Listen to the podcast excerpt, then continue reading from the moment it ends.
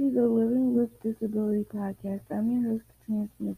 If you are on Facebook, make sure to like the Living with Disability Facebook page. We'll talk about portraying a disability in the 11th episode. Living with Disabilities is very serious about this subject and wants to shed light on a more positive perspective on lives in the disability society. When it comes to the entertainment industry in Hollywood, you have several actors portraying various characters. However, some actors in the industry are portraying disabled characters, and it's at this point that people with disabilities start to speak up. Let's start with this quote from BBC's News. While being in a wheelchair is really fun and fashionable, Kylie Jenner of Keeping Up with the Kardashians dated in the year 2015.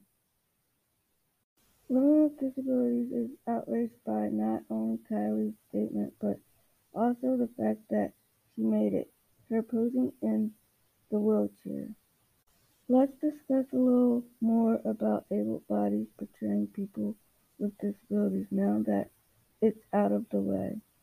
Musicians, actors, and models abound in Hollywood when it comes to casting disabled people as characters and models, able-bodied people are getting the job.